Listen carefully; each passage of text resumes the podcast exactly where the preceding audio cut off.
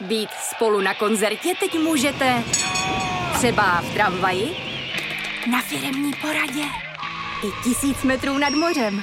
Jsme tu, abyste mohli být mezi svými kdekoliv. Tak zůstaňte ve spojení díky datům na naší nejrychlejší mobilní síti v Česku. T-Mobile.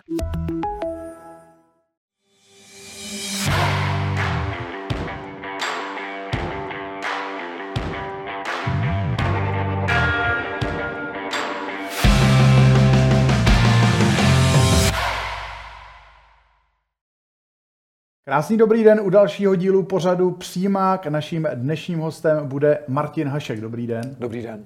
V dnešním dílu Přímáku tak se zaměříme na africké hráče působící v Fortuna Lize. Taky se podíváme na to, jak se změnil fotbal tím, že se může střídat pět hráčů a také využijeme přítomnosti Martina Haška a zeptáme se ho na to, jak se daří jeho synům ve fotbalovém světě a v jaké fázi je spor jeho staršího syna Martina se Spartou. Nyní už se však ale podíváme, jaká je momentálně situace ve Fortuna Lize.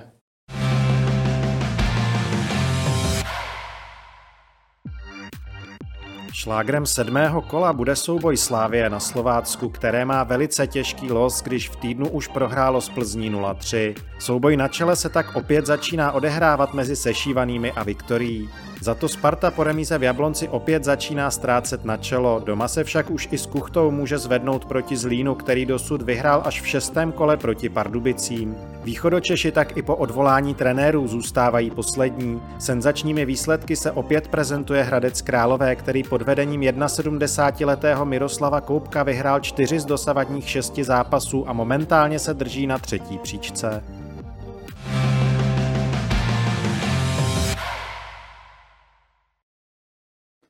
Martine, začal bych tím, co říkáte na trenéra Koupka. 1,70 let, 6 zápasů, 4 výhry, úctyhodná bilance.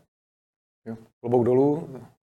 Trenér Koupek tam odvádí vynikající práci. Odváděli už loni. A byl jsem zvědav na to, jestli to nebude jen tak, eh, jak se říká, takový ten nováčkovský elán. A podle toho začátku letošního ročníku to vypadá, že eh, to je na zdravých základech a nehledě na to, že eh, jim nějaký hráči odešli a důležitý hráči, přesto mají bodový zisky v tom začátku takový, jaký mají, takže nelze než eh, být toho nadšený. No. Fandím trenérovi Koupkovi, ať, ať, ať se jim daří dál. Hradec je krajský velký město s velkou tradicí a staví stadion, takže pro český fotbal je to vnímám velmi pozitivně. Mm-hmm. My jsme se v dřívějších dílech tohoto pořadu zabývali otázkou, kdo bude prvním trenérem, který bude odvolaný ve Fortunalize. Nakonec to padlo na Jiřího Krejčího s Jaroslavem Novotným z Pardubic, tak vás s tímhletím klubem pojí zajímavá minulost. Nejen, že jste tam vyrůstal, ale trénoval jste tam taky klub na podzim 2015. Tak pojďte nám vlastně o tom pojítku vás a Pardubic něco říct. A co si myslíte o tom odvolání trenéru? Hodně otázek naraz. Eh, já, já jsem tam od, v Pardubicích hrál od asi 6 let jsem začal s fotbalem a byl jsem tam až do mužů. Rok v B mužstvu krajské BHZ Pardubice krajské přebor, pak dva roky druhou ligu, takže jsem s těma Pardubicema velmi úzce zpět. Pak jsem odešel do světa, jak se říká, a vrátil jsem se, jak to bylo podzim 2015, 2015 no, tak to už je 7 let. Uh, tam byla situace, Pardubice na jaře měli sérii hodně špatných výsledků eh, a já jsem trénoval eh, dva roky B mužstvo Sparty, který bylo zrušeno, eh, takže jsem byl bez angažmá, no, takže prostě nějakým způsobem se upeklo angažmá v Pardubicích, přičemž ještě tam byl takový zajímavý moment, že Pardubice běžně si brali doplňovali kádr a vlastně to dělají dodnes. Eh, před sezónou si berou hráče na hostování, většinou hráči nějaký mladší, ještě takový, který nemají příliš velký jméno, kam většinou. Nejinak tomu bylo tenkrát, takže já jsem tenkrát svou přivedl pět hráčů ze Sparty, eh, hodně mladých. Konkrétně to byli, vlastně všichni kluci pak hráli ligu, Bederka, Záviška, Nečas, eh, Martin Hašek, Vondra. A Honza Vondra, tak Honza Vondra. Takže pět hráčů, který tehdy úplně neznámých vlastně po dorostu Sparty, já už jsem je znal a měl jsem je zkoušený z TČFL. A oni tam vlastně začínali, dělali první kručky v profesionálním fotbale. Takže jsme tam napsali půl rok, takový řekněme průměrný z hlediska sportovních eh, bodových zisků nebo sportovních výsledků. Nemyslím si, že špatný na to, jak jsme měli mladý mužstvo, no a přesto, přesto jsme se rozešli, protože tam, jako hlavně, hlavně tam byla, byla, tam třecí plocha od začátku vlastně, že já jsem byl ze Sparty, eh, ty kluci byli ze Sparty, teď ty kluci byli mladí, docela hráli a, a část té veřejnosti nebo toho vedení z Pardubic to vnímala jako, že, že nějakým způsobem protěžují spartianský hráče, takže si tam pak vrátili trenéra Krejčího, který vlastně do té doby byl hlavní trenér, pak mě dělal ten půl rok asistenta a následně mě zase nahradil na pozici hlavního trenéra.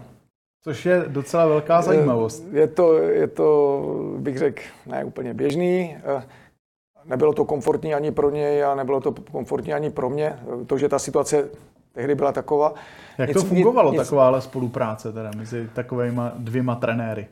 Uh, nějak, jak se dalo. Každý, každý se uh, nějak snažil a uh, řekněme, že to nějak fungovalo. Myslím si, že jsou různý typy spolupráce. Umím si představit samozřejmě funkčnější spolupráci, ale zažil jsem mnohokrát o mnoho a mnoho horší spolupráci mezi, mezi hlavním trenérem a asistentem, takže nic, nic, co by stálo úplně za řeč. Ale každopádně po tom, co jsem odešel, tak Pardubice pokračovali s trenérem Krejčím vlastně až do, jak je to pátého dlouho, kola, do, do pátého kola letošního ročníku. A trenér eh, Krejčí tam odvedl výbornou práci, to mužstvo postupně připravil na postup, postoupil a v prvním ročníku odváděli velmi dobrý výkony. Eh, v druhém ročníku už to bylo off si se nepletu. No a letos, letos už to neustále, to je normální, to je prostě, to je, to je fotbal, no, tak mají málo bodů, tak se rozhodli po těch letech toho trenéra změnit. Trenér, když tam byl, podle mě v první a druhé lize to byl asi nejdéle sloužící trenér vůbec, eh, nejenom v poslední době, ale možná za posledních eh, nevím, 30 let. Já jsem to chtěl zmínit, protože my jsme tady v minulém pořadu probírali životnost trenérů a právě v Čechách je to necelý rok, takže myslím si, že trenér Krejčí opravdu uh, udělal veliký kus práce, že vydržel s. Pardubicemi. No. Průměr je, průměr je necelý rok. Já vím, že když jsem byl v Bonce dva roky, tak jsem byl z celý uh, nejvyšší soutěže v tu chvíli nejdéle sloužící trenér. Pod, s dvěma rukama Mm-hmm. Jsem byl ze 16 týmů nejdéle sloužícího, tak to, to je alarmující. To je. je, no, ale například v Maďarsku, pro vaši informace, je to 99 dní. Každopádně, Všechno je relativní. Eh, Pardubice zejména ve druhé lize tak fungovaly na takový zvláštní bázi, kdy například váš svěřenec Jan Jeřábek momentálně je zraněný, tak byl zároveň správcem hřišť, tak eh, nepřinášelo to občas bizarní situace? Hráč druhé ligy a zároveň správce hřiště? tak eh, ty situace vznikaly z nějakého důvodu a ten byl jednoduchý, malý rozpočet, nízký rozpočet, takže ten klub se snažil v podstatě šetřit na všech frontách. No tak eh, když máš dobrýho hráče a teď ho chceš zaplatit, a Jeřábek byl kapitán týmu, klíčový hráč, a chceš ho zaplatit, ale nemáš na to zdroje, no tak eh, kumuluješ funkce a zaplatíš mu jako za roli fotbalisty něco a pak ještě za tu, za, za tu práci jako správce mu zaplatíš něco a díky tomu on se v tom součtu dostal na, na, na nějaký důstojnější peníze, řekněme, odpovídající té pozici, kterou v týmu měl, ale to, že to pak přináší e, situace typu, že já jdu do kabiny a hráč mi říká, že nepůjdeme na to hřiště, na které já jsem chtěl jít, protože něco, ale že půjdeme jinam, tak je, bych řekl, je to asi nevhodný nebo ne, neprospěšný, ale zároveň je to, zároveň je to svým způsobem velmi vtipný. No. Hlavně, když se tě to netýká, hlavně, když, je, hlavně, když se to týká někoho jiného. Neříkali mu pak to... třeba spoluhráči v kabině, Honzo, pust nás na to hřiště, my chceme trénovat na hlavním ale to, Já nevím přesně, co mu říkali v kabině, ale je to, je to jako bizár, když, když, když tato situace vzniká, ale já si myslím, že Pardubice se od té doby ušli kus cesty, Především díky tomu, že i tam, jak jsem říkal, v Hradci, že staví stadion a že to je krajské město, tak to samý platí pro Pardubice, takže v ten moment, když ten stadion dostaví, tak se zázemí klubu dostane na vyšší úroveň a pevně věřím, že ruku v ruce, že s tím přijde trochu vyšší rozpočet, protože eh, pořád v tuto chvíli si myslím, že Pardubice patří do, jakoby úplně do toho suterénu z hlediska toho rozpočtu a eh, fotbal bez peněz se fakt dělá blbě. No chvilku to třeba jde, když prostě máš štěstí nebo něco se povede a tak dále. Sejdou se, sejde se víc věcí naraz, ale dlouhodobě fakt těžký.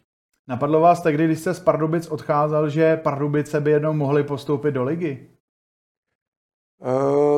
to mě rozhodně napadlo, protože on tak je to i logický, tak kdo by měl jiný hrát nejvyšší soutěž než krajský města tohohle státu? A Pardubice jsou krajský město, mají okolo 100 tisíc obyvatel. Fotbal tam má tradici, má tam si ten, ten klub je velmi silný, má výbornou mládež, kterou, na který hodně dělá. Má, jo, tam mají maj, maj scouting, stahují to z celého širokého okolí a, a už to stahují z klubů, který dřív měl jednoznačnou dominanci Hradec Králové a, a Pardubice, na, co se mládeže týče, tak udělali obrovský kus práce za tu dobu, nebo i, i, i před tím, co jsem tam byl, ale pokračují v tom. A kdo jiný mi, jo? takže napadlo určitě a je to správně, že tam jsou a teď ještě o to, aby ten stadion dostavili a zároveň se tam udrželi. Hmm. Nemyslím si, že je vhodný, aby uh, ligu hráli týmy typu Drnovice, Blšany a, a podobně. A to nic jako proti ním nemám, ale prostě myslím, že by nejvyšší soutěž měla být ve velkých městech. Druhá nejvyšší soutěž by měla být v dalších velkých městech, který nejlépe co nejvíc z nich aspiruje na, t- na to postoupit, což není, což není těch týmů, který z druhé ligy chtějí postoupit, je minimum.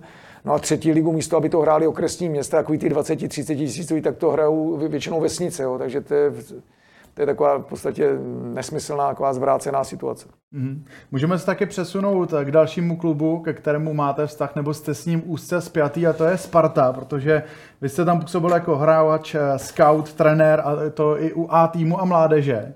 Tak eh, co říkáte s odstupem na vývoj kariér hráčů, kteří právě při přechodu na, uh, mezi dospělé nepatřili zrovna k hvězdám?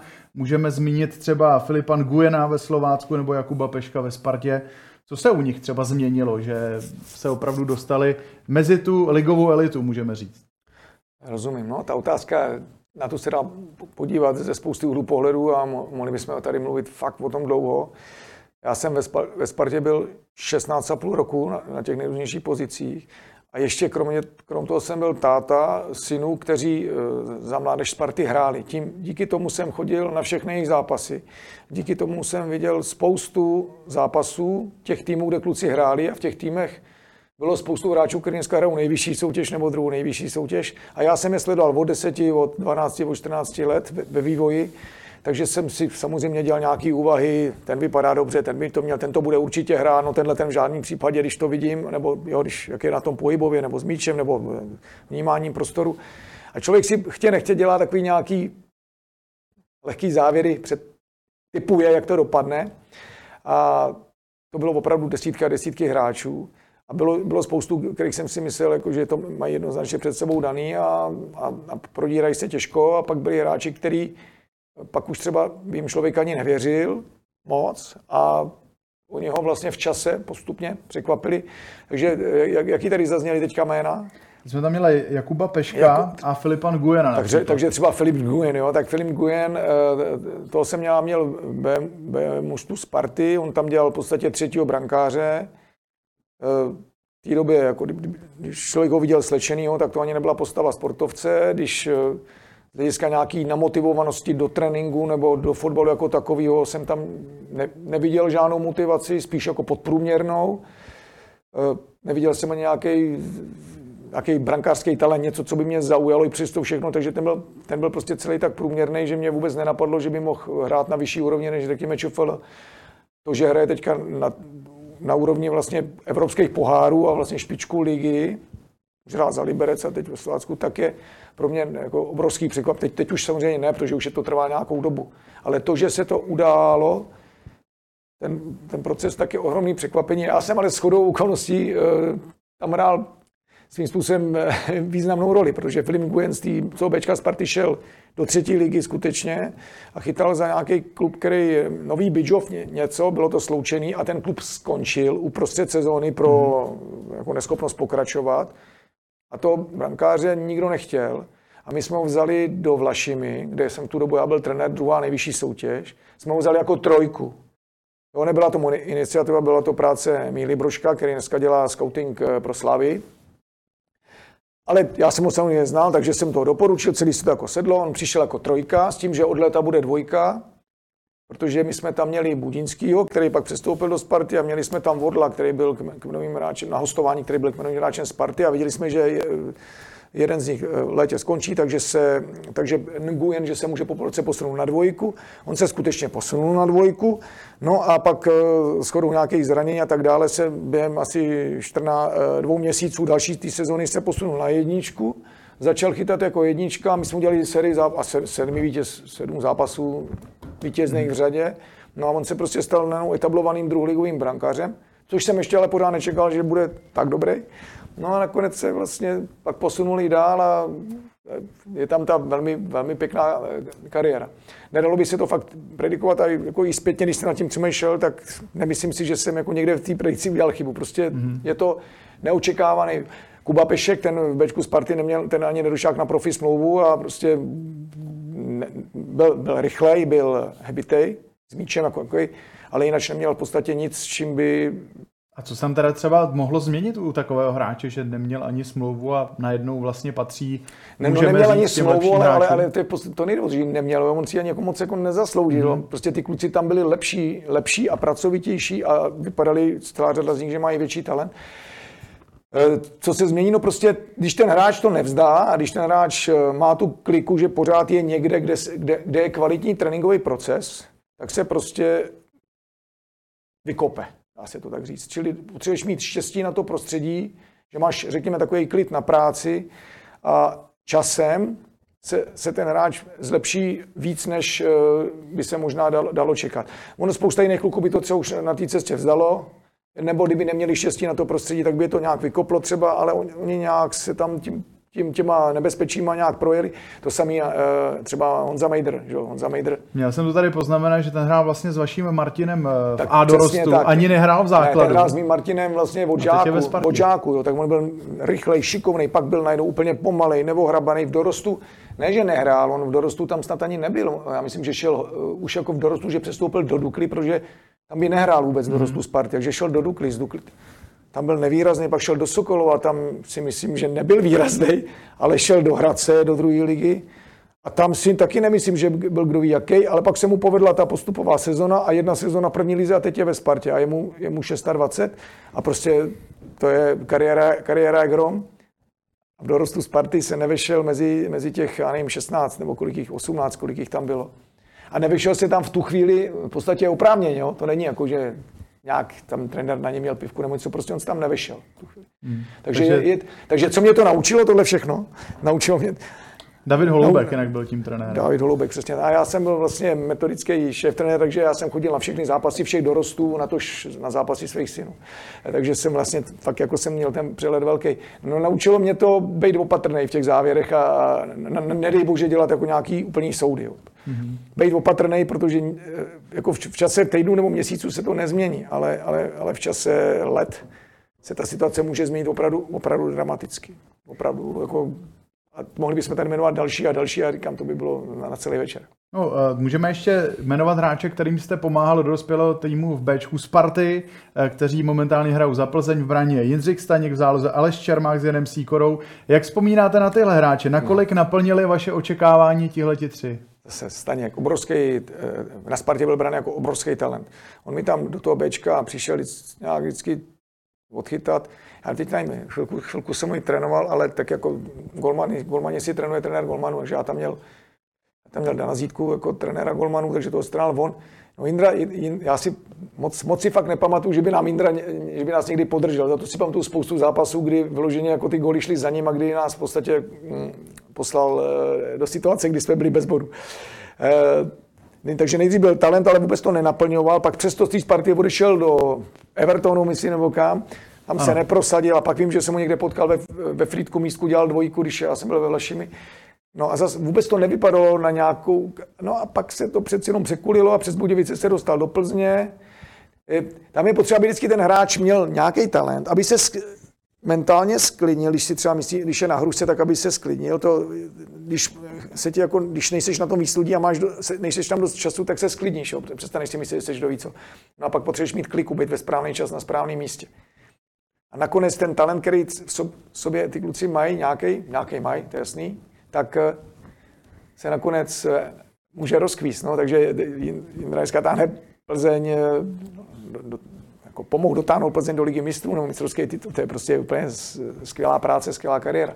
Ale Šermák, tam ten byl, jas, ten, ten byl zase byl mimořádný talent a i to, jako bych řekl, naplňoval na tom hřišti. A tam jsem si zase myslel, že možná se prosadí v té nejvyšší soutěži trošku víc, než se mu zatím daří. On byl ve Spartě, pak eh, teď je dlouho v Plzni, ale čekal bych, že tehdejšíma očima, když jsem ho viděl, jak jsem čekal, že by mohl hrát v takovým špičkovém klubu důležitou roli a on tam tak důležitou úplně, se mu úplně nepodařilo. Že?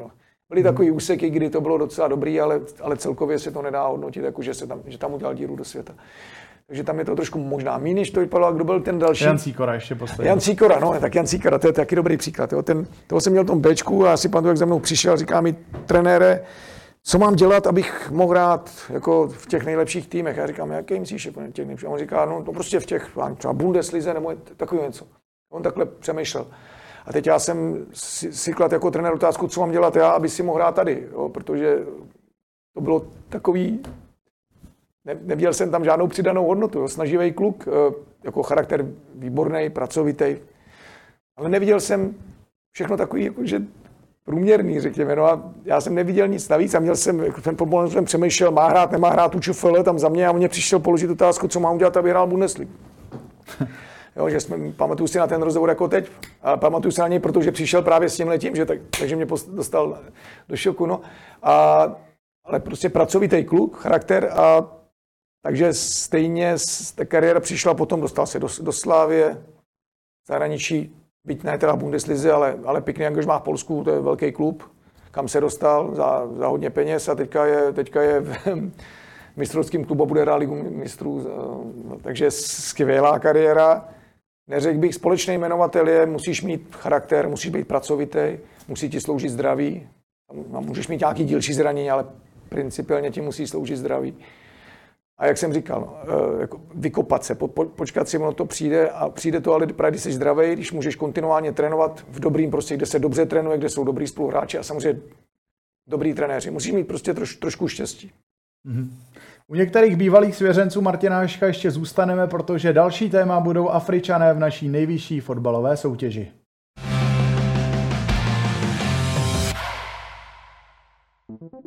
Zatímco dnes již považujeme africké fotbalisty za pevnou součást nejvyšší tuzemské fotbalové soutěže, v létě 1990 přicházel zambijský útočník Timotim Vitva do Sparty jako vůbec první Afričan v České lize. Zahrál si však jen sedm zápasů, než se vrátil domů. O tři roky později navíc v pouhých 25 letech zemřel spolu se spoluhráči ze zambijského národního týmu při leteckém neštěstí. Mezi první Afričany, kteří se v Česku výrazně prosadili, můžeme zařadit Kennedy Chihuriho ze Zimbabwe, který hrál za Viktorii Žižkov, dále slávisty Tavareze s Belajdem či libereckého Giana. Největší africkou hvězdou ligy se však stal Bonnie Wilfried, který se přes Spartu vypracoval až do Manchesteru City. Přestože v rudém dresu hráli i další významní Afričané jako Leo Kveuke či Costa na Mojnesu, v současném A týmu letenských žádného afrického fotbalistu nenajdeme. V tomto ohledu má momentálně navrh Slávy a v jejímž ligovém kádru jsou fotbalisté z Nigérie, Libérie či pobřeží Slonoviny. A další si vršovický klub v rámci své nové politiky přivádí do rezervy a staršího dorostu.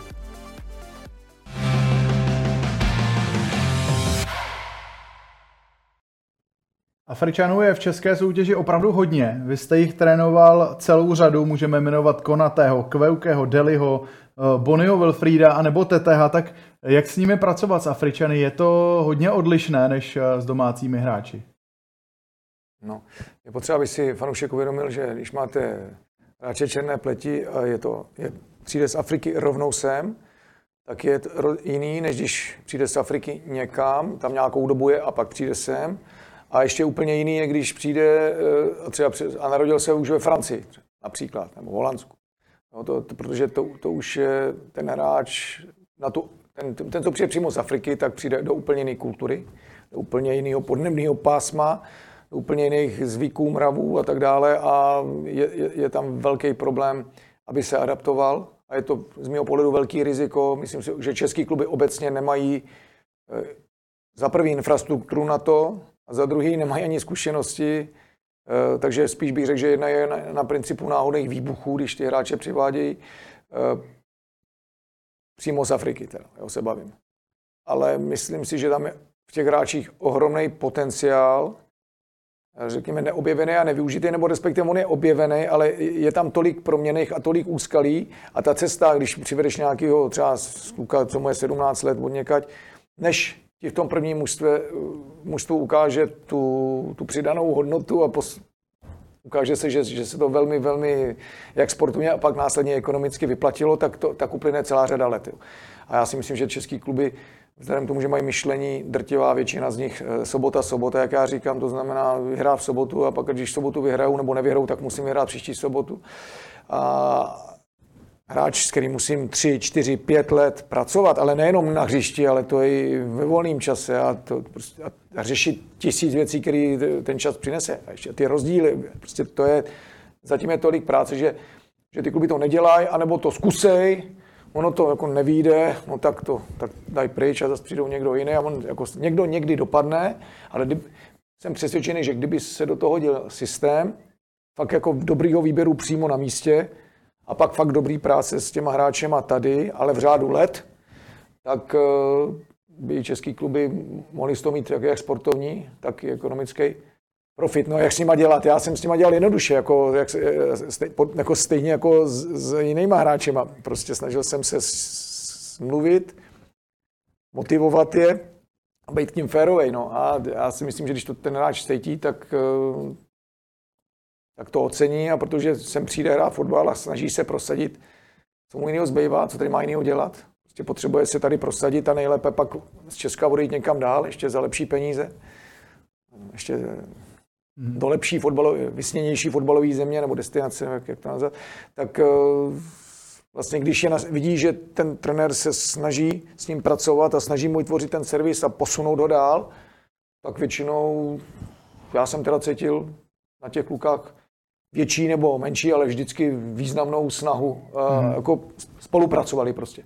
Spolupracovali a když ta naše spolupráce byla dostatečně dlouhá, tak, tak to tak se ten, tak, tak ty hráči jste prostě zlepšili a tím, že se zlepšili, tak se posunuli. No. Vlastně všichni ty zmíněný, eh, který tady padli, no tak eh, Simon Deli, to jsem dostal v Bčku, v Bčku Sparty, posunul se na úroveň, že odešel do Budějovic, jestli se nepletu, z třetí ligy do druhé ligy, pak odešel do první ligy do Příbramy a nakonec, protože Sparta ho pořád nechtěla, tak odešel do Slávy a tam udělal kariéru jako hrom a nevím, kde je dneska, ale přestoupil do belgické ligy už ve, Spar- ve Slávě měl obrovský peníze a v té belgické ligy ještě větší, no, takže prostě udělal si tu svoji, tu svoji vysněnou kariéru. No a já jsem ho měl doma na zahradě na grilování xkrát. Já jsem se chtěl právě zeptat, jestli jste s těmi hráči i nějak trávil ten volný čas, a jak konkrétně? Teď jsi tady zmiňoval grilování. Běžně, běžně jsem eh, se, se, cítí, že ten hráč je tam osamocený, tak se, tak, tak se mu snažíš pomoct. Tak já mám dům se zahradou tady v Praze, no, tak měl, ještě jsem měl syny, který hráli fotbal, takže vlastně ho tam přivedeš. Třeba v neděli je volno, nehraje se, přivedeš ho tam, on tam je, stráví s tou rodinou celý den. A má tam dva parťáky, podobně starý nebo trochu mladší, ale taky hrajou fotbal, že umějí anglicky, takže no, tak, tak jako jak se snažíš sociálně mu pomoct. Bonnie Wilfried, ten jsem zase byl u toho, když přišel do Bčka, jsem úplně začínal s trénováním, jsem byl asistent u Bčka Sparty, u Honzi Kmocha, Bonnie Wilfried přišel na první trénink, jako teď to vidím, kolik tam nasázel gólu. Jsme hráli malé hry na, na malém prostoru a on, prostě, já nevím, kluci dali dva, tři góly a on jich dal 12, 14, nevím, prostě okamžitě viděl, prostě wow, to je něco extra boost, ale nemělo to vůbec žádný základy. On neuměl, za prvý neměl mluvit, za druhý neměl vůbec žádnou základní vytrvalost, jenom obrovský stehna, obrovskou sílu, obrovskou chuť a v pokutovém území orientace, zakončení, mimořádný. Ale bylo to ještě syrový, byl to polotovar. No, tak jsem mu to pak e, nějakou oklikou, já jsem se dostal, e, že jsem trénoval Ačko Sparty tři a půl roku a Bonny vlastně tu dobu tam akorát taky přišel, z toho Bčka se posunul. Takže jsem byl celou dobu s ním, kdy on pak odešel do Holandska asi za 100 milionů. Takže vlastně my máme docela spolu jako, jako řekněme, ne, že ne, nevoláme si, ale myslím si, že jsem byl velmi důležitým člověkem, no, trenérem v jeho, v jeho kariéře. Na zahradě byl u vás taky teda, Bonnie Wilfried na no, grilovačce. No, Bonnie Wilfried, já nevím, jestli v, v, v, době, když jsem byl u toho Ačka z party, jestli jsem taky bral, ale podle mě jo, no a každopádně jsme měli velmi dobrý vztah. Ale, ale fakt nevím, a myslím si, že jo. A vlastně máme, když se potkáme teďka, tak, eh, tak, je, to, tak je to fajn a máme, máme na co vzpomínat, protože Bonny jsem jako nějak do Prahy docela jezdí. Neříkám, že se potkáme každý měsíc, ale prostě za tu dobu jsme se Jasně. už xkrát potkali. A je to vždycky příjemný. Leo Kveuke to byl, to byl takový samorost. S tím bylo těžké navázat nějaký, řekněme, jako, jako blíž, trošku jako blížší vztah, řekněme, trenér hráč. Ale taky si svoje odpracoval a Spartě pomohl a já jsem s ním vycházel dobře a myslím si, že se vlastně při té naší spolupráci, že se z něj stal lepší hráč, než byl, když přišel z Dunajské stredy. No a poslední vlastně z těch velkých men Tetech. Benjamin jsem, Tetech, Benjamin ten Tetech, potom jo. taky do Sparty. Ten třeba, jo, ten taky, ten u nás byl moc krát na, na zahradě. A ten, Benjamin přišel, on byl předtím na Slovácku a on přišel do Bohemky a já jsem, já jsem se s ním bavil s klukama, tak nejma s ním, tak on říkal, že na Slovácku, že prostě jak, jak ten klub je malý a je to je to proti Praze, takže není to centrum evropský, ale je to prostě periferie, řekněme, vesnice, nebo jak to nazvat, venkov. Tak on tam byl úplně ztracený, on tam prostě nebyl šťastný, on tam, on tam trpěl, dá se říct. No. Takže, jo, takže ne, Bohemka má tu výhodu, pak i třeba Bohemka má tu výhodu, že je v Praze. Jo. Takže ne, všude to nejde, ale prostě některé kluby by mohly ty hráče cíleně přivádět a cíleně s nima pracovat. A Bohemce se to povedlo přes nějaký vlny, kdy on byl ještě takový trdlo, on byl jako, dětský, neměl to ještě v hlavě srovnaný, takže si pamatuju, že jsme třeba do Plzně. Dařilo se nám, tak jsem věřil, že tam něco můžeme udělat a teď on byl naše největší hvězda. No, on přišel pozdě na sraz, úplně otekli a říkám, co je, no. Hrál PlayStation do pěti do rána, jo. Se takhle důležitým zápasem, v kterým se může prodat, jo prostě byl ještě trdlo, ale v průběhu toho roku bych řekl, že, že sportovně a trochu i lidsky, nebo nechci říkat úplně dozrál, ale, ale posunul se a stačilo to na to, aby ho vlastně koupila Sparta a odešel do Sparty a v té Spartě se začal okamžitě prosazovat. Ten půl rok tam měl velmi dobrý, dal tam spoustu gólů a myslím, že byl útočník číslo jedna. To, že pak ho Sparta nepustila do Galatasaray a začali, začal se ten příběh mm-hmm. odvíjet trošku jinak, to už je takový, to, to sem nepatří. Ale, ale zase spolupráce a přes nějaký vlny, kdy ten hráč trošku se musí srovnat, tak ale já jsem si měl trpělivost a měl jsem ho rád a on to cítil. A byl jsem na něj náročný a, a my jsme dělali kolikrát videorozbory a prostě to byl videorozbor, ale šlo by to přeměnovat na to, že že měl on se mnou medailonek, na kterým se třeba i ty ostatní hráči učili, protože on dělal spoustu chyb, on byl furt v offside, úplně nepochopitelně, a jako, jako měl, a já, a já trpělivě jsem to do něj futroval, i třeba na úkor možná třeba času těch ostatních a tak dále, protože jsem viděl, že to je Velký talent. Že to je velký Zkrátka. talent, že to je prostě diamant, který je od líny, ale, ale když si dáme tu práci, takže mm-hmm že by to mohlo být dobrý. No, jak My pro, se jak ještě Bohemku, i, tak pro ně. Aby jsme se dostali už eh, dál, trošičku eh, podíváme na posledního hráče, tím je eh, Fortune Bassi, ten byl v Bohemians, kde se moc neprosadil. Později se však stal hvězdou ligy, tak proč se nedokázal tenhle ten hráč podle já, vás já tady, prosadit v Bohemce? Já k němu nedokážu úplně, už, už, už si asi třetí, kdo se na to ptá, ale on tam vždycky, že tam nějak byl, tam v, tý, v tom Bčku Bohemky vždycky byli nějaký kluci takhle, mm. ale Nespomínám si, že by byl nějaký, který by v tu chvíli měl takovou výkonnost. Těch, já jsem je teda viděl na tréninkách a viděl jsem je v zápasech, že chodil jsem na ty zápasy. Tak eh, Bčka, tak uh, nikdo neměl takovou výkonnost, aby to nějak opravňovalo přemýšlet o tom, že by se měl posunout do Ačka. Takže prostě v tu chvíli na to nebyl zralý. Jo. No tohle to se často stává, když se nějaký hráč prosadí, tak a pak se, pak se jede, kde byl a, a vlastně a, a, a, tam, kde nehrál, nebo co, tak se z těch lidí nebo z těch klubů dělají pitomci, že to neviděli, nebo, ale, ale ono to prostě někdy v tom vývoji toho hráče tak je. Prostě v tu chvíli na to ještě nemá a potřebuje i ten nezdar, aby potom za rok, za dva, za tři přišel někde jinde ten zdar. Jo? Ale ten zdar by třeba nepřišel bez toho nezdaru. Takže nejde to takhle zpětně hodnotit, jako že tam, když se někdo někoho nevšimne, nebo, nebo, ne, nebo ten hráč nehraje, že to bylo špatně od toho klubu nebo od těch trenérů. Prostě to tak bylo. Jediný hráč, kdo se nám, mám výplatí, kdo se nám posunul bojem se byl vlastně uh, uh, Maria Konce jmenuje, teďka mě asi nenapovíš, víš. A já, já jenom toho Benjamina Tete asi vybavuju. No, ten přišel, ale ten už hrál první ligu. A já si vzpomenu v průběhu, v průběhu. Tak si potom když tak vzpomene. Tolik eh, k africkým fotbalistům, teď se přesuneme na téma, jak se změnil fotbal s přechodem na pět střídání.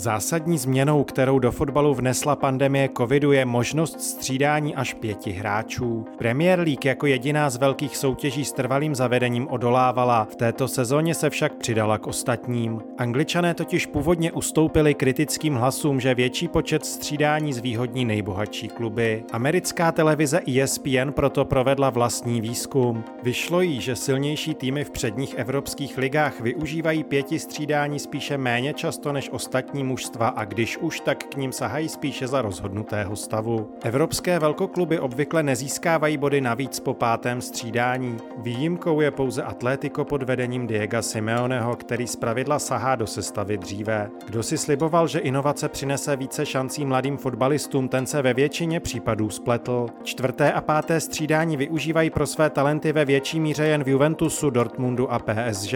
Francouzská liga je pak jedinou z velkých evropských soutěží, kde s přechodem na pět střídání klesl věk střídajících hráčů zhruba o rok. Jinde zůstal stejný a ve Španělsku se dokonce o rok zvýšil. Zmíněný výzkum tedy zatím potvrzuje názory, že rozšířené možnosti střídání nemají nějak drastický vliv na výsledky zápasů či podobu fotbalu, jaký jsme jej znali dříve.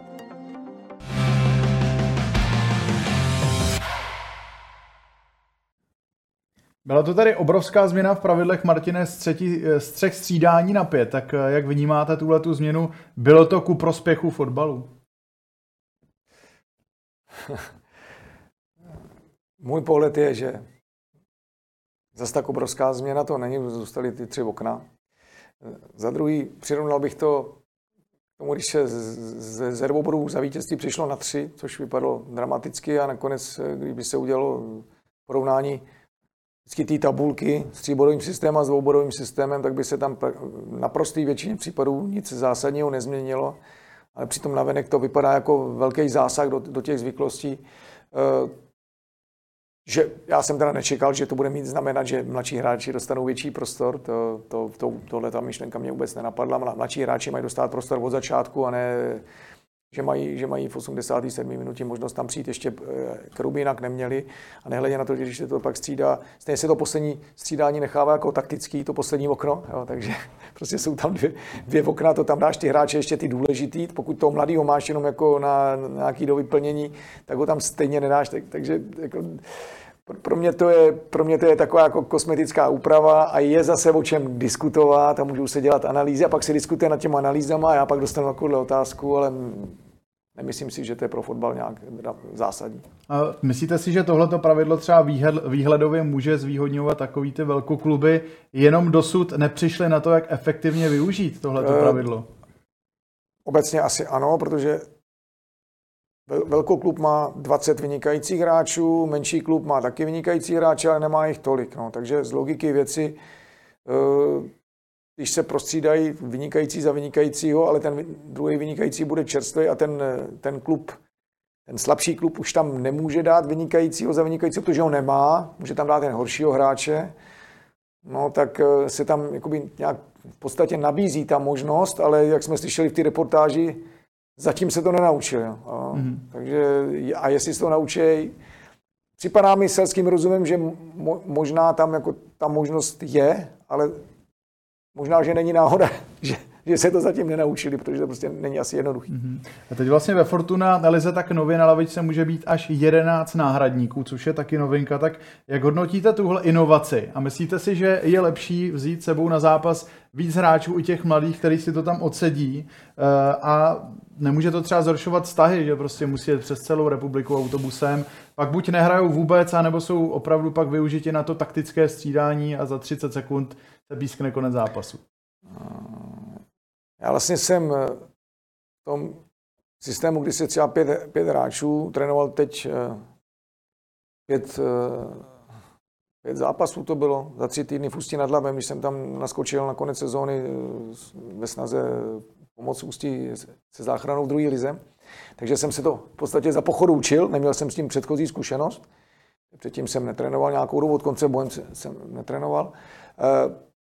Takže jako, a musel jsem se jako trošku tu hlavu srovnat na to. Eh, můj názor je, že předtím bylo na soupisce 18 lidí a mohl si vystřídat tři. Že čtyři stejně nemohli zasáhnout ani Takže, teoreticky do hry. No pět v podstatě, že jo. Pět, ano. No. E, 11, poč, 11 a 3 je 14, 4, 4 máš pravdu. 4. No, promiň, promiň. Já jsem se v tom teď no, trošičku no, no, ztratil, no, ale no, myslel jsem, že, že takže, si, takže máš, takže máš. Tam platí, nebo takhle, budu mluvit za sebe z hráčský, z hráčský zkušenosti, ale nemyslím si, že by dnes, dnešní kluci byli nějaký jiný. Takže když hraješ základní sestavě, je to OK. Prohraješ, vyhraješ, ale hraješ základní sestavě. Jsi náhradník, jdeš do hry, spočíš dres, zadecháš se a nějak se potkáš s míčem, máš pocit, že jsi tam nebyl úplně jenom na nic, tak máš pocit, že jsi součástí týmu. Jdeš tam v 90. minutě jako taktický střídání, nedotkneš se míče, připadáš si jako blbec. Nejdeš tam vůbec, připadáš si taky jako blbec a je to pro tebe úplně ztracený čas. Ty se celý týden připravuješ na zápas a pak tam vůbec nenastoupíš. To je prostě zmar. Teď, když ještě se chodí na soustředění na dva dny, jo, že hraje se v neděli, jdeš v sobotu na hotel, nebo do, jedeš na Moravu pět hodin, pak tam spíš na hotelu a pak prostě do toho zápasu nezasáhneš, pak sedneš do autobusu, nebo zasáhneš na minutu a jedeš tím autobusem zpátky ty 4-5 hodin tak to, to je, je to nepříjemné, je to nechutný, ty hráči jsou ve špatném rozpoložení. Ale máš jich v tom rozpoložení kolik? Takže čtyři nezasáhnou a řekněme, že ten, co šel v 90. tak to je pátý, no a pak jde o to, kdy tam šel ten, jestli šel v 88. nebo v 80. nebo v 60. ten před ním. Takže ty už tak nějak jsou, řekněme, OK. No, ale jestli teďka tam jde 11 náhradníků, tak ty máš větší počet nasraných hráčů, který tam nenastoupí. Jisto jistě šest. Jestli Ale může být víc. Čili a může jich být víc. No a ty třeba ty v tom poslední třeba dostřídáš dva, takže může být významně víc no, než předtím. Uh, nevím, jestli jak, zase nevím, jaký je tam přínos pro fotbal, určitě tam jsou vyšší náklady z hlediska hotelu, jídla, ale hlavně já tam vidím toho nastraného hráče. Jako proč?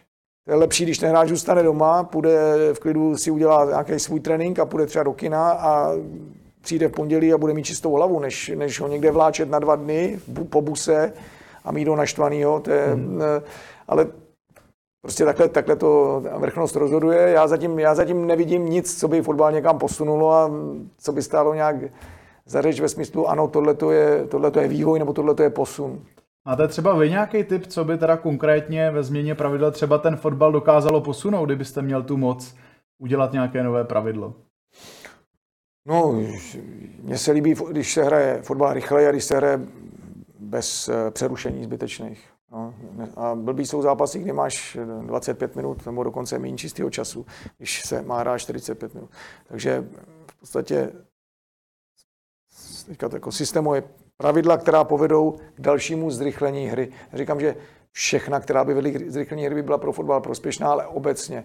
Ale co, co, co nesnáším úplně nejvíc je, Eh, myslím si, a to by šlo zavízt velmi rychle, jo? jako třeba v házený. Eh, udělám faul, je odpískaný, tam musíš položit míč a okamžitě uh, jít pryč, aby ten, kdo má tu výhodu, mohl okamžitě hrát. hrát. A ve fotbale je běžný, že si ten míč vezmeš, pak s ním odcházíš, pak ho hodíš takhle nahoru, nebo prostě, jo, a, a v klidu. Tak tady bych, já nechci teďka říkat přesně jak, to řešit, o to jsou kompetentnější lidi, ale ten princip, proč se tohle to už dávno neřeší? Proč, to, proč tohle se toleruje? Já jsem svoje hráče učil, prostě je pískán okamžitě balon na zem a hrajte, dokud než se soupeř sformuje, než, ne, ne, než to zavře. A nehledě na to, že divák chce vidět rychlej sport a ne neustálý přerušení a pauzy a faul a zdržování a pak jdeme na standardku, tak teďka tam ty hráči takhle půl minuty jdou dovnitř, místo aby se už hrálo před půl minutou. Mm. Jo, takže soubor pravidel nějakých, nevím jakých, to je lepší, ale který povedou k dalšímu zrychlení hry, aby to bylo atraktivnější pro diváka, jak eh, ledišti, tak u televize. Hmm, tak uvidíme, jestli něco podobného se zavede. V závěru dnešního přímáku se taky podíváme na pokračování kariéry rodiny Haškových, včetně pokračování kauzy Martina Haška mladšího se Spartou.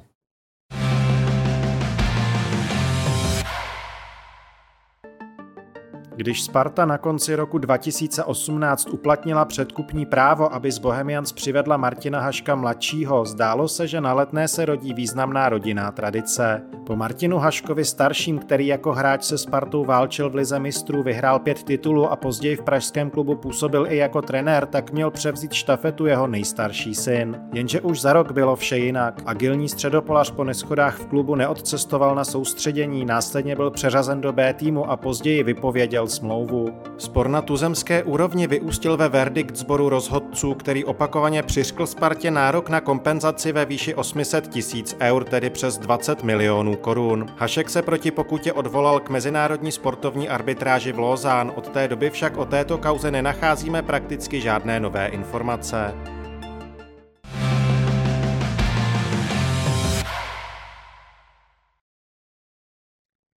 Martine, v médiích proběhla zpráva, že Martin se měl odvolat k mezinárodní sportovní arbitráži. Eh, zprávy o výsledku však žádné nejsou, tak v jaké fázi se spora vašeho syna se Spartou momentálně nachází?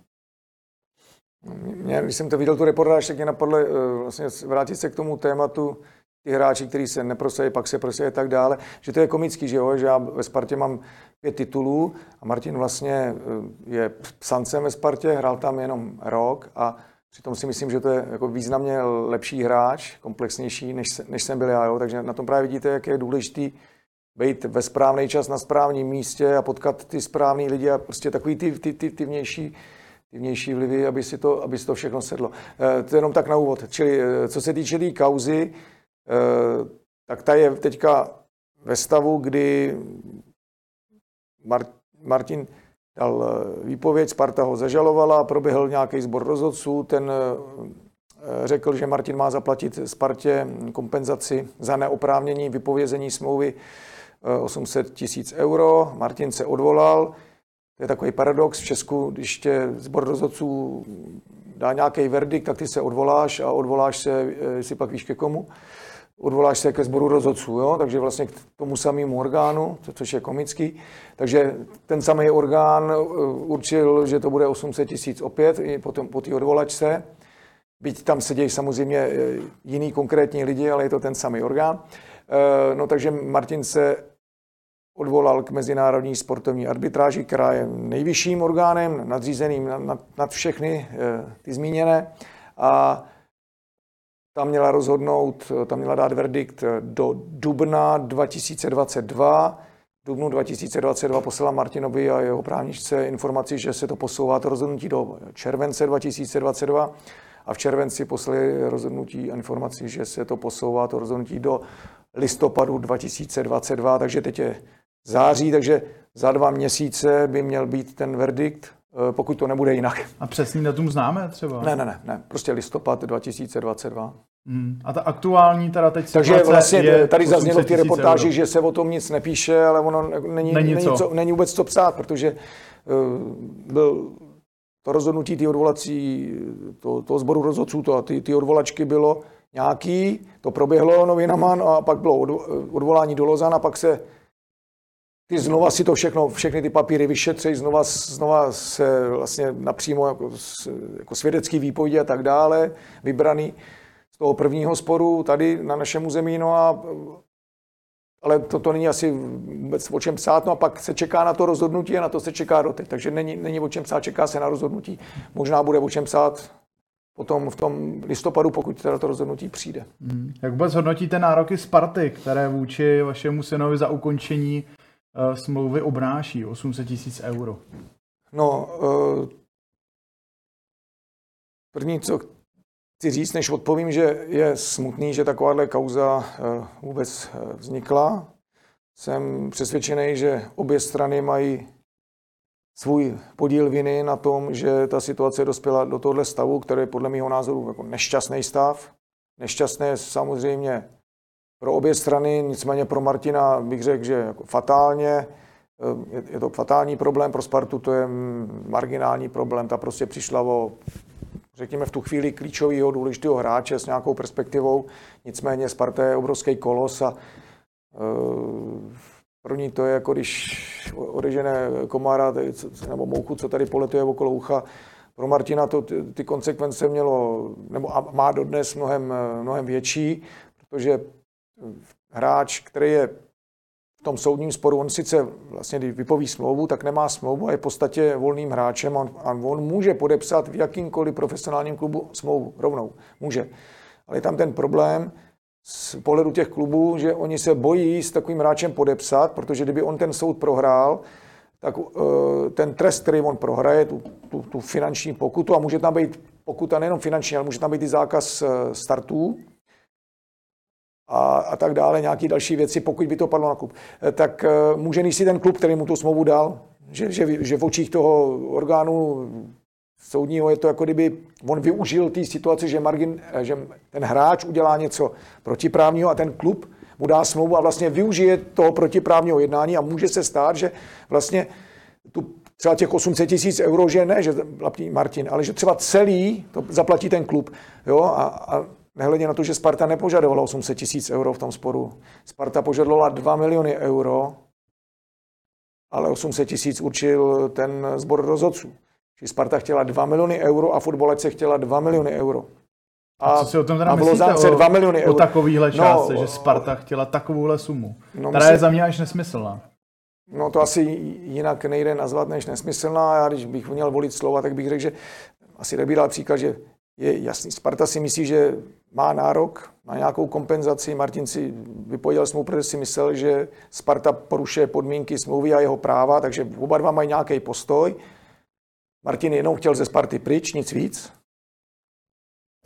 A, a když už teda přišel soudní spor, tak samozřejmě tam přes právníka vznesl taky nějaké požadavky, což se u těch soudů dělá, to už je rukou právníků, ne hráčů, ale jemu šlo primárně o to nebejt ve Spartě, zatímco Sparta podstatě tím požadavkem 2 miliony euro, eh, to není vlastně, že, že chci nějaký přiměřený trest. Jo. A povedu, povedu příklad, dám příklad, jedu tramvají, jedu na černo, chytne mě revizor, tak dostanu pokutu, jo? ale dostanu pokutu, já nevím, tisíc korun, nebo já nevím, jaká je dneska, 2000 korun, ale není to tak, že třeba mě seberou veškerý majetek v hodnotě 100 milionů a ještě mě zavřou na 6 let do vězení, protože jsem měl na černo. Jo? Ten, takže ten trest nebo to narovnání by mělo být nějaký přiměřený, odpovídající eh, tomu konkrétnímu případu. Tady v tomto případě 2 miliony euro je jako, jako naprosto nesmyslný a já vlastně, ať nad tím přemýšlím, jak přemýšlím, tak jako tam nemůžu nedokážu tam najít jiný důvod, než že Sparta eh, chtěla a v podstatě ještě chce, protože to pořád ten její požadavek Takže i po tom odvolání takže, k mezinárodní arbitráži teď to platí, že Martin musí tak. zaplatit 20 milionů. Ne, no, no, do té doby, než ta arbitráž uh, rozhodne jinak. Tak to Nebo případně stejně. Platí. Ta, mm-hmm. tak, to, tak to platí, ale v tuto chvíli to neplatí, protože se čeká na to rozhodnutí. Ale to rozhodnutí, který teď bude, tak pl- bude platit. Mm-hmm. To může potvrdit, navýšit, snížit, nebo může vyhrát Martin, cokoliv. Tam Takže může vlastně být. pokud to arbitráž potvrdí, tak jiná možnost vlastně pak už, už není. není. Pak už žádná není, tak. Ale, ale, ale zpátky k tomu tématu, takže vlastně ten požadavek těch 2 milionů euro, když si nad tím přemýšlím úplně bez emocí, zprava, zleva, ze předu, ze zadu, tak eh, nenapadá mě jiná myšlenka, než že Sparta vlastně toho Martina v podstatě chce jak sportovně, tak i řekněme, osobnostně lidsky úplně zničit nebo vymazat z mapy, nebo já nevím, jak přesně, jaký termín přesně použít. To. Mm-hmm. Přijde, mi to, přijde mi to smutný, vzhledem tomu, že třeba já jsem tam hrál 16 let. To nebo... jsem vlastně teď chtěl zmínit, jestli jste třeba, ne, třeba ne, například, jestli jste třeba neočekával na to, jakou nebo, vy máte v klubu ne, historii, nebo že, že by Martin, se třeba tohle nemohlo ne, stát. Nebo že Martin třeba tam byl, je odchovanec, jo, hmm. že mhm. Martin, eh, který přišel do Sparty zadarmo v podstatě, protože Bohemka zaplatila Spartě 3 miliony a Sparta si opak vzala zpátky za 3 miliony, takže to je nula. Je to odchovanec, on měl, měl tam nízkou smlouvu, ve srovnání s jaký smlouvy tam byly, prostě úplně k smíchu.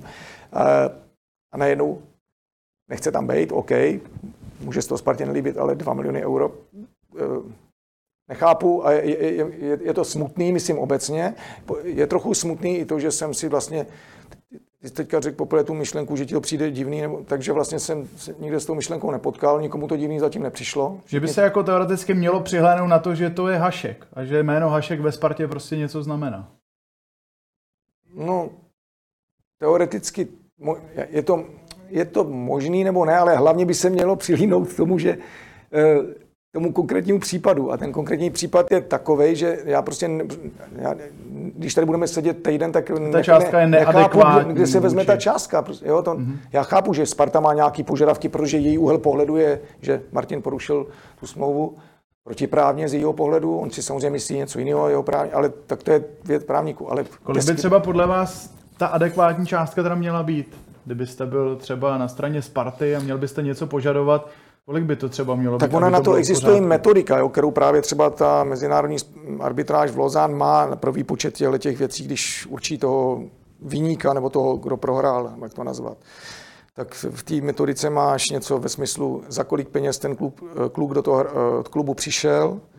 Tady máme 100 tisíc euro, respektive nula, protože předtím za to jsem odešel a byl tam pořád i předkupní právo, takže v podstatě nula. Je to odchovanec, jakou měl smlouvu? No smlouvu měl nízkou. Kolik měl do vypršení smlouvy? No v době, kdy dával tu, byl v tom Bčku a vlastně dal Spartě tu výpověď, po opakovaním upozornění, že se to může stát, tak měl rok a čtvrt do vypršení a nejbližší přestupní okno bylo to letní rok do vypršení. A v tom letním rok do vypršení by byl půl roku bez fotbalu v Bčku. No. Takže a nejvyšší nabídka za něj oficiální byla 800 tisíc euro. Takže předtím, ale když byl ve formě a když hrál a byl hráčem A mužstva, ne hráčem B mužstva po půl roce Bčku, který se soudí s klubem. Takže hmm. rok a půl do vypršení nebo rok do vypršení, to, což je taky velký rozdíl. Velký rozdíl. Takže prostě ať počítám, jak počítám, mě to vychází nějakých, řekněme, 200 tisíc, jakože by bylo adekvátní. 200 tisíc euro, euro, euro by bylo adekvátní. Takovýho něco, ale já jsem like, ale když jsme, se, hmm. když jsme to konzultovali s, s právničkou Martinou, tak někde v těchto těch takovým čísle nějakým jsme se pohybovali, že by to bylo, eh, že to je jako v případě, že by prohrál na plný sář, že, že to je něco takového jako reálného a že a to v podstatě by ta Sparta nějak něco takového reálného měla z mého pohledu požadovat a ne eh, nesmysl 2 miliony eur. Mě teď zajímá, jaký je váš vztah ke Spartě po téhle kauze. Prožil jste tam eh, úspěšnou kariéru, v podstatě historie vašeho jména je spjatá s tím klubem, ale teď vůči té kauze, jaký je váš vztah ke Spartě momentálně? Eh, snažím se, eh, snažím se eh, oddělit jméno Sparta, klub Sparta, a pak konkrétní lidi, kteří mají co dočinit s touhletou kauzou, i ty lidi, co byli na tom sboru rozhodčů a svědčili tam a tak dále. Ve spoustě lidí jsem se zklamal a snažím se oddělit ty lidi od jména Sparta, ale oni tam pořád jsou takže je to pro mě těžký, mm-hmm. a, takže s tím bojuju.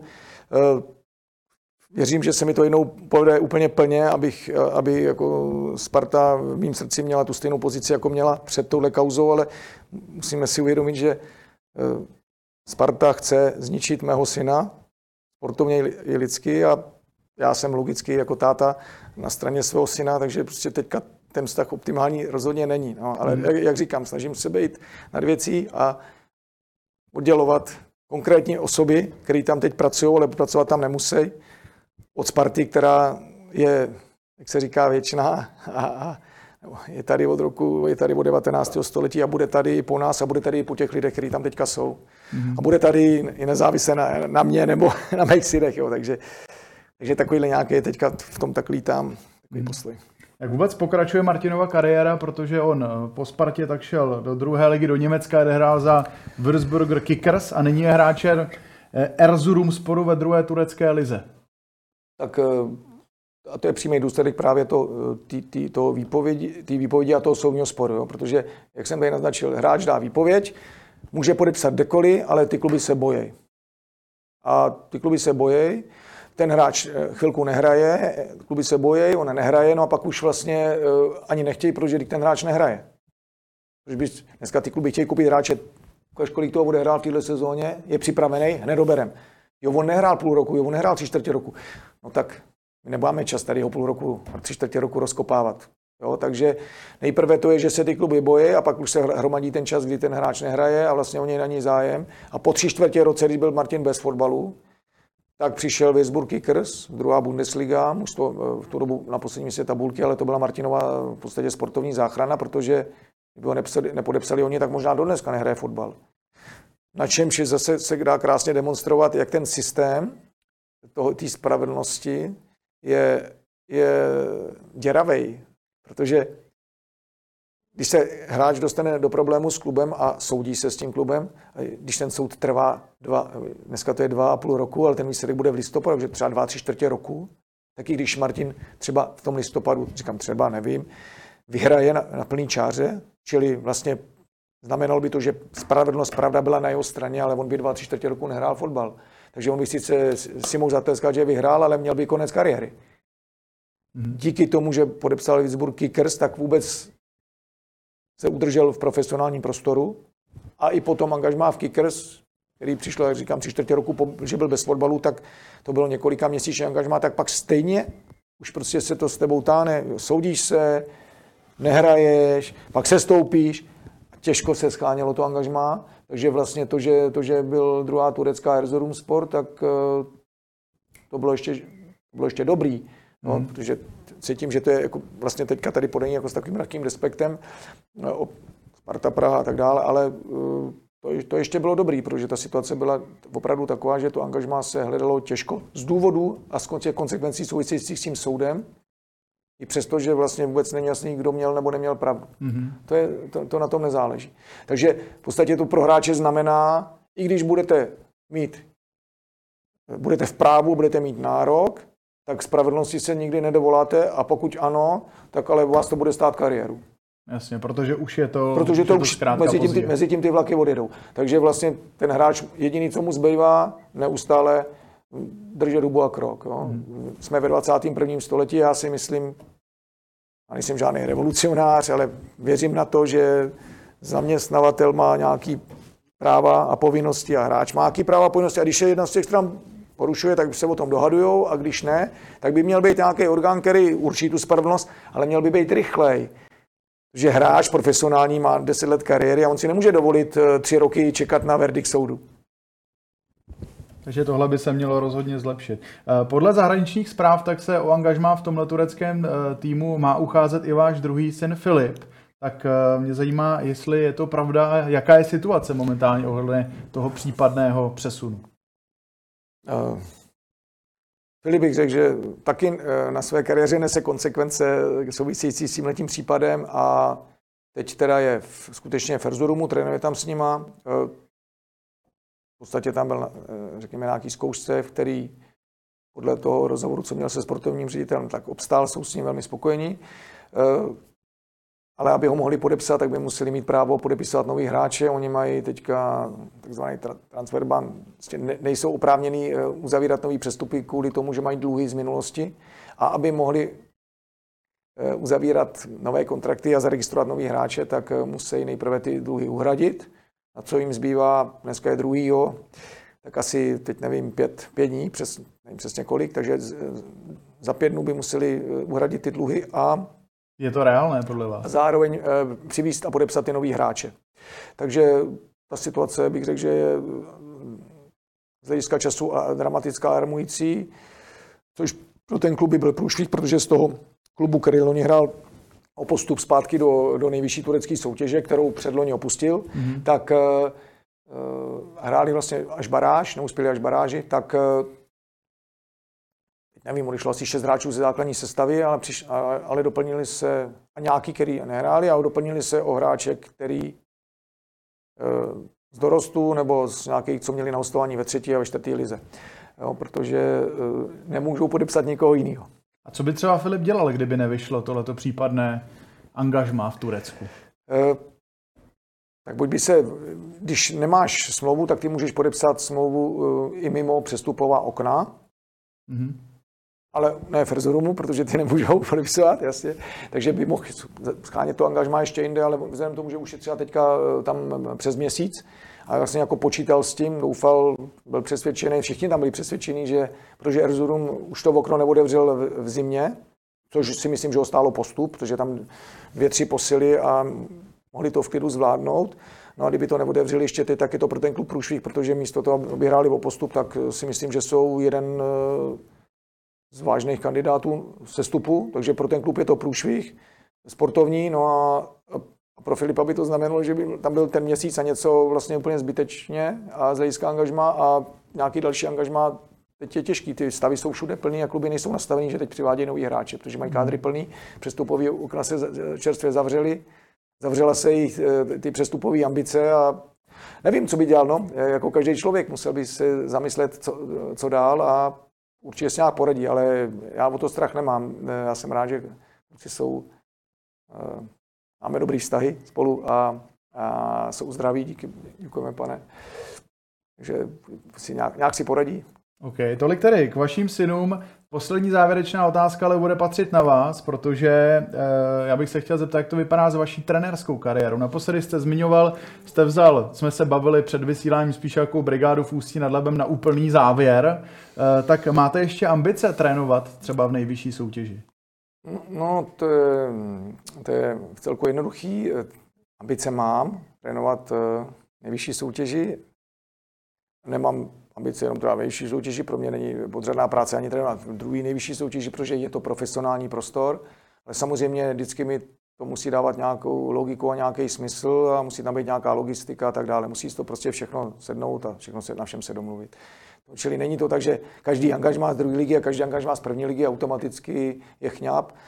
Bylo-li by ta, ta možnost, ale obecně mě to zajímá. E, mám tu ambici, ale zároveň je taky pravda, že nejsem aktivní ve smyslu, že bych vyhledával ty příležitosti nebo že bych tomu nějak pomáhal. Takže je spousta trenérů, kteří práci nemají a jsou velmi aktivní zákulisí a objíždějí všechny zápasy a mluví s lidma a přes manažery to tlačejí někde se dostat a používají nejrůznější způsoby, ať už morální nebo i třeba méně morální. Eh, a nikoho nesoudím, to jen konstatuju, že to hmm. tak je, protože takhle to prostě je.